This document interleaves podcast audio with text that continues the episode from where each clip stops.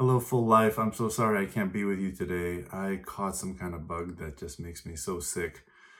Uh, so I decided to record it this morning, this Sunday morning. I hope I can last. you know, this... Uh... Anyway, let's just get to it. Thank you so much uh, for praying for me. Please continue to pray for me. And for everyone else who's sick out there, I'm praying for you as well.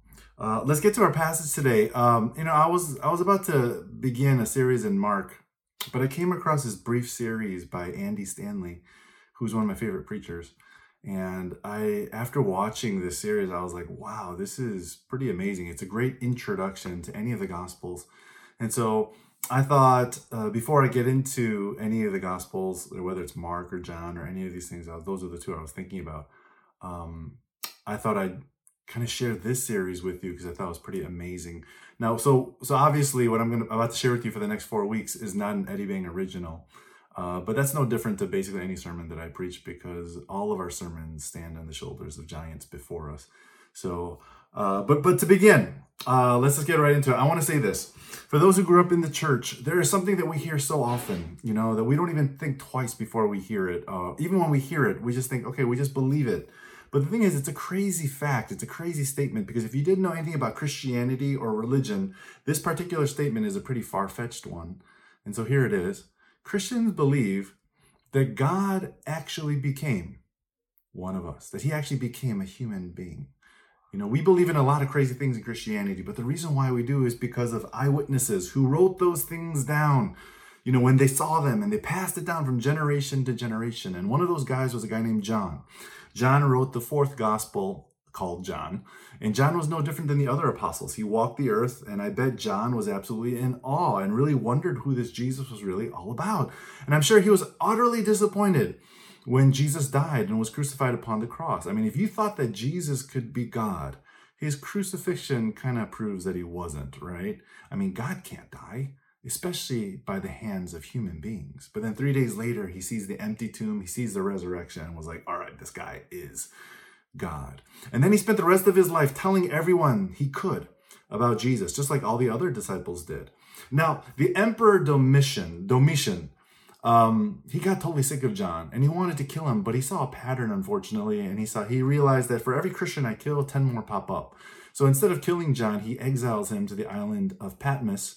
And on that island, John writes the Gospel of John, the three letters, one, two, three, John, as well as the book of Revelation. And but when he wrote the Gospel of John, he decided to write a summary of the life of Jesus, or at least what he saw in Jesus. And that's a pretty daunting task, isn't it? There's so much to write.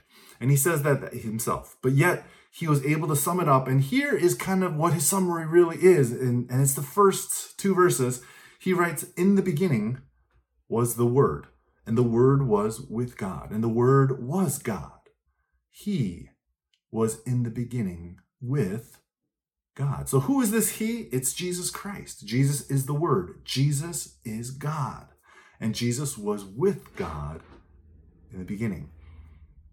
Verse fourteen says, "The Word became flesh and also dwelt among us." So this says that Jesus became flesh.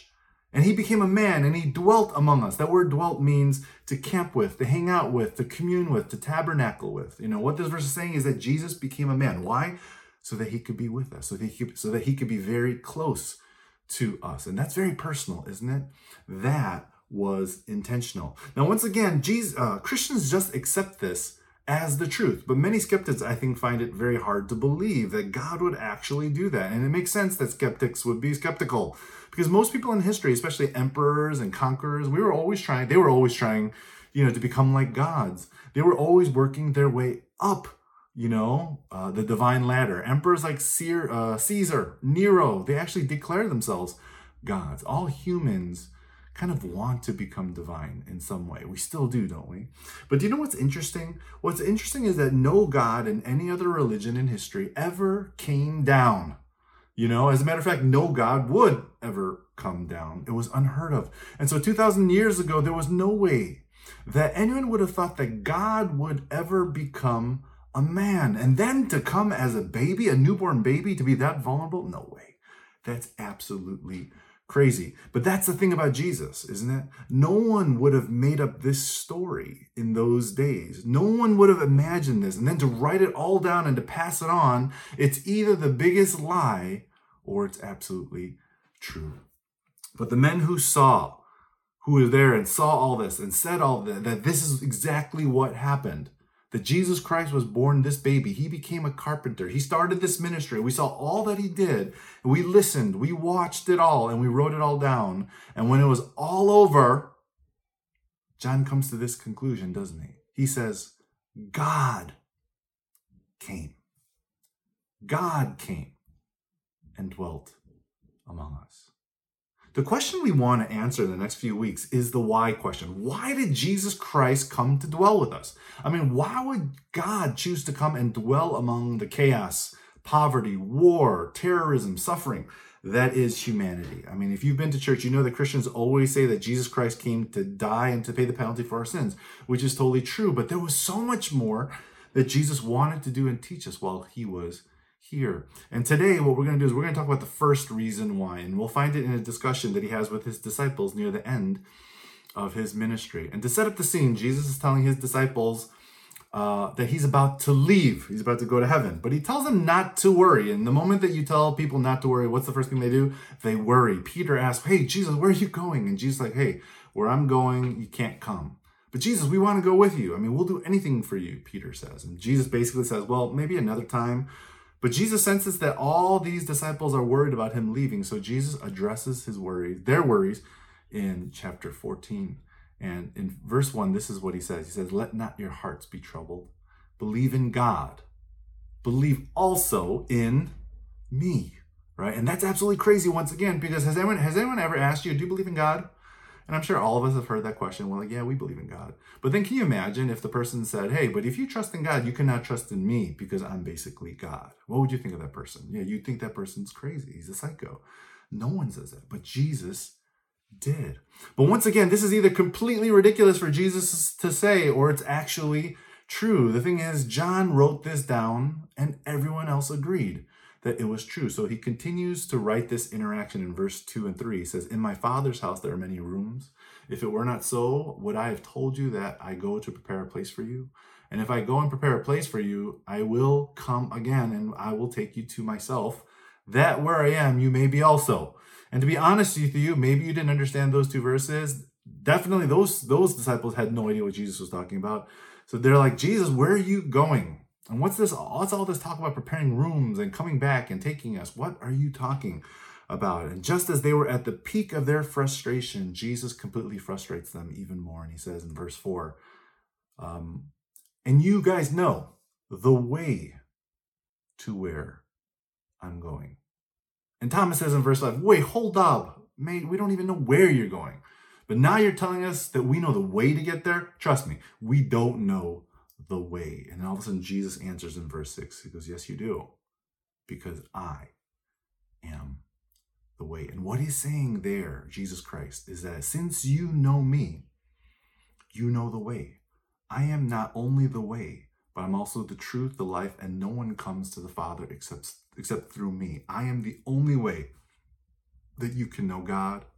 I am the only way that you can be saved. The thing is, can I just take a little aside here? If uh, if you're a non-believer and you're listening to this message, can I just encourage you? Um, if you're going to reject Christianity for any reason, can it be because of this absolutely narrow statement that Jesus says? Jesus says the only way that you can be saved and go to heaven and know God is to know Jesus Christ. Jesus Christ is the only way to heaven. Yes, that's really narrow. Yes, that's offensive. But that's the truth. And if you're not going to become a Christian because of that truth, absolutely fine, because that is the truth.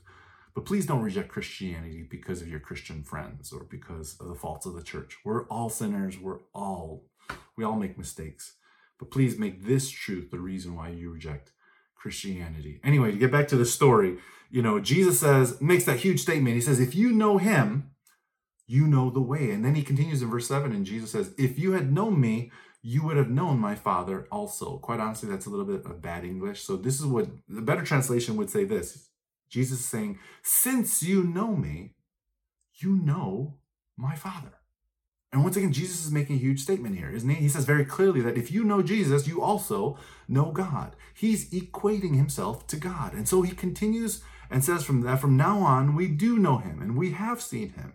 Now, as clear as that might be to us, the disciples once again had no idea what Jesus was talking about. That's proven in what Philip says in verse eight. He says, Lord, show us the Father and it will be enough. And what What Philip is asking here is very simple, but very profound. I bet a lot of us have asked this about God or to God a few times in our lives because it's that big of a deal to all of us. And what he's saying is this. He says, Jesus, some of the words that you're saying are just confusing. So, so can we just cut to the chase here, Jesus?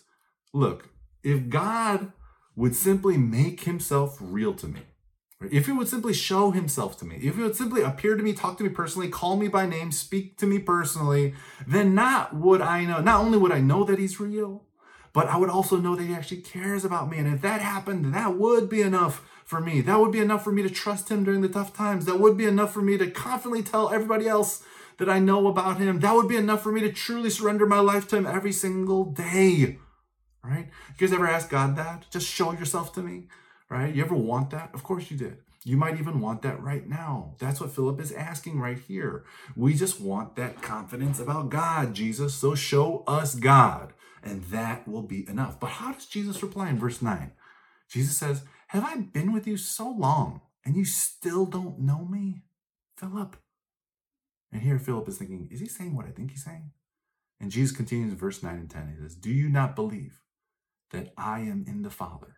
And the Father is in me. And what Jesus is saying here is absolutely monumental. He's saying, if you want to know the Father, if you want to know God, I am as good. I am as close as it gets, right? And to make it even clearer, look at what Jesus says in verse ten. He says, the words that I say to you, I don't speak on my own authority. And what Jesus is saying here is that he's saying the words that he's speaking are not even his own. They're God's words. God is speaking through him. And if you want to hear what God himself is saying, listen to Jesus. Listen to the words that I've said, he says. That is God. And this is a truth that all of us need to embrace. If you want to know what God thinks about what's going on in your life right now, you got to listen to Jesus. If you want God's attitude and perspective towards the things that are going on in your life right now, your money, your career, your relationships, your witness, just listen to Jesus. Why? Because he speaks the words of God. Everything that Jesus has spoken in the Bible are words that come directly from God himself. So if you want to know what God is saying, listen to Jesus. And then he goes on in verse ten. It says, but the Father who dwells in me does his works. Not only does God speak through Jesus, Jesus is saying, but here Jesus is saying that God is also doing his work through Jesus, which means that if you want to know what God is up to, watch Jesus. How would, re- how would God react to that situation in your life? Or how do you think God would react to that type of person if he met him in your life? Jesus says, watch me and I'll show you how God would react. You will never get a better picture of who God is and what he would do than Jesus Christ. Do you guys get this? Right? This is pretty huge for Jesus to say, isn't it? But it answers the first question for us today. Why did Jesus come into the world to become a man and to dwell among us? And here's the answer. He came to communicate and to demonstrate what God is like. You see, God desired to connect with us so badly that he wasn't satisfied in sending down any more information, especially religious information. He sent himself. God wanted you to know him as personally as possible, that he showed up as a man to take as much of the guesswork out as possible, and so that you could understand him and so that you could connect with him. You see, God looked over humanity that's constantly trying to find God. We're all trying to find God. We're all trying to know God. And he realized that even though we had things like the Old Testament, even though we have shadows of, of who he is around us, we're just not going to get him. We're finite beings with a finite understanding. So he decided to come down to us so that we could see him, hear him, touch him, feel him, and know him personally. He became one of us and dwelt among us so that we could know him, so that we wouldn't have to spend the rest of our lives guessing about who God is and what he was about. And this is really important for you, for all of us to understand. Jesus didn't claim to have the best explanation of God. He didn't come to this earth trying to explain who God was and describing him and teaching about him. No, he didn't do that. But he claimed to be the best explanation of God. And the reason why this is important is that we, once again, are always looking for answers. We are always looking for explanations to everything. We as preachers, like people like me, you know, we're always giving explanations of God, of Scripture, of Jesus, of faith, right? Jesus simply said, I am the explanation. And what Jesus is saying is that you'll never get any closer to knowing God than by knowing me. And if you want to know God, you got to know me personally. And if that's true, that's absolutely awesome. But if that's false, then all of us should reject this, shouldn't we? But what is Jesus ultimately saying? He's saying that your best opportunity to know God is knowing Jesus, by listening to what Jesus is saying, by watching what Jesus does. You have to get to know the person of Jesus Christ to truly know who God is. And the reason why this is significant is because I think a lot of Christians, or some Christians in this world today, have a tendency to look in the wrong places to try to find and know God. Okay, did you ever realize that?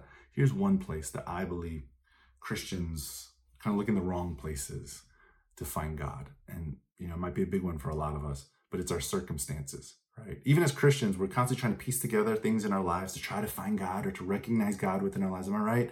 Something happens to us and we say, ooh, that was a God thing. That was God right there. God did that. Have you ever said that? Usually it's about the good things, right? Um, but the problem with that is that we're absolutely terrible in interpreting all of our circumstances. And here's proof. And almost every Christian has done something like this within their lives. You know, we say stuff like, oh man, it was totally God's will. It was a God thing that he gave me that job in that company. And then all of a sudden, three months later, when the company has the worst financial quarter and lays everybody off and lays you off, you know, you're like, oh man, where is God, right? That's happened to all of us. You know, another example might be like you're praying, you're a guy praying, oh God, give me this girl. I want to date this girl so badly. You're praying for like five months. Give me that girl. Your parents, who know how jacked up that girl is, all of a sudden is like praying against it. God, please don't let them hook up because she's trouble. But then five months later, you guys start dating. You're the happiest in the world. God, thank you so much for giving me this girl. But because she's so messed up, she breaks up with you like two months later and you're absolutely heartbroken. And you're like, oh my God, why are you, why are you doing this to me? But then all of a sudden, five to ten years later, when you finally meet Missus Right and you look back upon that dating relationship, you're like, oh my gosh, thank God that never happened. That never really happened. You know, phew, thank you so much for saving, for saving me, Jesus. Do you see? We're like absolutely schizophrenic in the way we interpret, you know, our, our, our circumstances, aren't we? You know, was God there or wasn't he? Was he a part of it or was he not? Which one was it? We got to choose. I think it might be fun to do. It might be fun to look at our circumstances and try to interpret it in that way. But honestly, we're absolutely terrible at interpreting our circumstances. And if we have to figure out who God is and what God is like by our own ability to interpret our circumstances, we're not going to get very far, right? Don't look at your circumstances to find God, okay? Here's another wrong place that we look to find God: religious traditions. You know, many of us grew up with a lot of religious traditions, maybe from even different faiths. You know, some of us grew up Pentecostal, others Presbyterian, others other Catholic. You know, who knows? Um, some people grew up Buddhist. And every, you know, and everything that we've ever heard from any one of these traditions about who God is and what he likes and what he wants from us and what the church is supposed to be like, that all affects how we see God and perceive who God is. But the problem with religious traditions in general is that no matter how good they are, they're simply traditions. They are traditions that systematize, customize, overemphasize, and even fossilize God. You know, they do. But the reason why is because it comes from a good place. You know, I'm not trying to say negative things about religious traditions. The world is always looking for answers about God, and people like black and white answers. And so religious traditions were created to make things clear to people, right? God is like this, God is not like this. But the problem with the world is that it keeps on coming with brand new questions. You know, has everyone ever taught children's ministry? You guys know, you know, children come up with new questions every single week. There's always one student who's asking those tough questions like, hey, teacher, did God invent Instagram? You know, and if you don't know how to answer that, then it might not be satisfying. Apparently, I heard that Steve Jobs asked such a difficult question like that about the suffering in this world. Why does God allow suffering? And his Sunday school teacher gave him such a bad rote answer that he just said, oh man, this is not worth following, you see? And he walked out the door. And that's what I mean by systematize. You know, if it doesn't fit into our box of understanding or our way of thinking or even our own theology, then all of a sudden we we get nervous. You know, we also customize, we also overemphasize. You ever notice that certain religious systems love looking at certain parts of Scripture, but pray to God that they don't look at the other parts of Scripture? Like charismatics, we love the end times. You know, we love the Holy Spirit. Reform guys, we love uh, God's sovereignty, you know, that kind of stuff. But, you know, both both camps hope to God that, you know, their people won't ask about the other parts of Scriptures that seem to say otherwise. You know, religious traditions many times are helpful in understanding certain aspects of faith, but what's difficult is that what's a big deal today is not a big deal tomorrow, and there's always new questions to ask, especially in theology. And the questions that we couldn't quite answer yesterday, we can today, but the problem is there are new questions that are that the next generation is going to ask tomorrow. So as good and as helpful as religious traditions are, if you're trying to answer the question of who God is and what he's like through religious tradition, you're always going to be limited. You might even be outdated, right? Perhaps that's how some of you guys feel already. People have gone through the church system, right? We've thrown all this teaching at you, but the system won't really teach you about all that God is. So let's get a little bit more personal. The biggest problem that I have in my faith is that my relationship with God, unfortunately, um, is a reflection of my relationship with my earthly father, which was totally like messed up for most of my life. And it's, it's still influences the way I see God and the way I understand God. And that's something I'm, you know, little by little learning to overcome. And maybe for many of us, the way we view God is very powerfully influenced by what happened at home. You know, it's also formed by our experience, maybe with how the church handled our parents' divorce, or how the church handled money, or the way your elders may have fought and split the church, right? All those are experiences put together somehow, some way. They, those things have taught you about who God is, right or wrong, and they stayed with you very, very powerfully. So religious traditions, they're good, but they're flawed and they're limited. There's a much better way to understand God, and that's Jesus. It's the person of Jesus Christ. Two other places really quickly that we try to find God and understand God these days. Maybe it's a little outdated, but number one, the first is within. Did anyone ever say that to you? You gotta search for the God within. It's very popular. You know, I love things like meditation. I love things like practicing solitude, but these days people are told to try to find the God within. Uh, but the problem with within is that uh, we're limited to what's within. And God is much bigger than what's within. The real problem is that your twenty-year-old within is much different than your thirty-year-old within. You know what I'm talking about? Wait till you hit your forty-year-old within. And then for me, my fifty-year-old within, I'm, I don't even know what's there, right? And if you're taking any kind of medication for like A D H D or depression or anything else, sometimes you have no idea what's within. You know what I'm saying? Getting quiet and meditation, it's great, but it's limited. Lastly, uh, a lot of people try to find God through things like nature.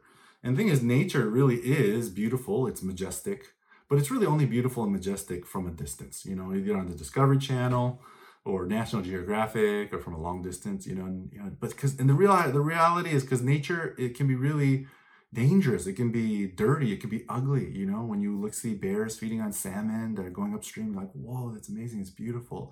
But up close, do you want to be close to a bear? I don't think so. You know, you're a dead man. It's different. And that's because nature all around us, nature is all about survival of the fittest. There is no grace in nature. There is no compassion in nature. These might be the two greatest characteristics of God, along with so many more that you will never find in nature, no matter how long you stare at it. And that's why Jesus coming into this world is absolutely amazing. God wanted you to know him so well and so personally, right? Uh, he that's all he wanted. And so the God who created traditions and within and nature, all those things, he said, he's the one that said, those things are not enough for you to know me.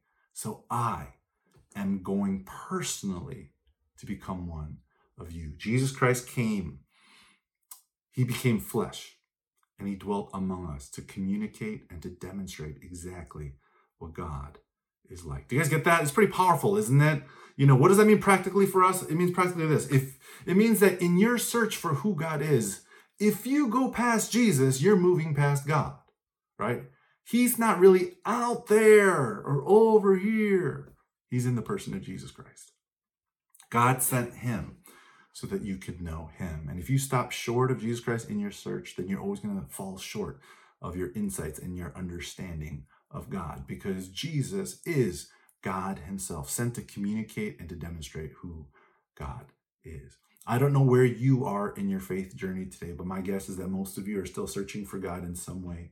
But what a tragedy it would be if we spent our whole lives looking at our circumstances, our traditions, within ourselves and nature.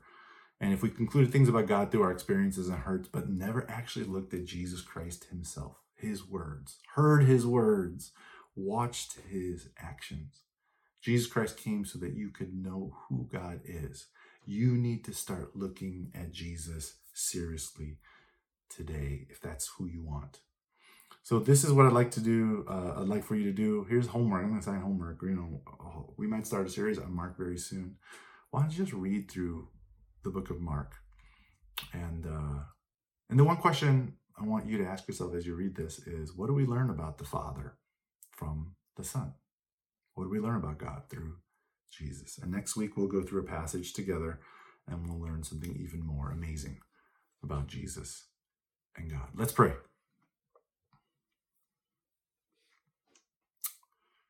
I'm just going to close us in prayer. Father, we thank you so much for sending your son Jesus. And we thank you that he didn't claim to have all these explanations about you, but that he was the explanation. And we thank you, Father, that we have this person of Jesus Christ that we can hear from, that we can read about, that we can watch ourselves, so that we can know about who you are. God, I pray, help us to find you. Each one, each person that's listening to this message, help them to truly find you through Jesus. And Lord, may Jesus Christ be everything to all that we are in our faith walk with you. We thank you, God. In Jesus' name we pray. Amen.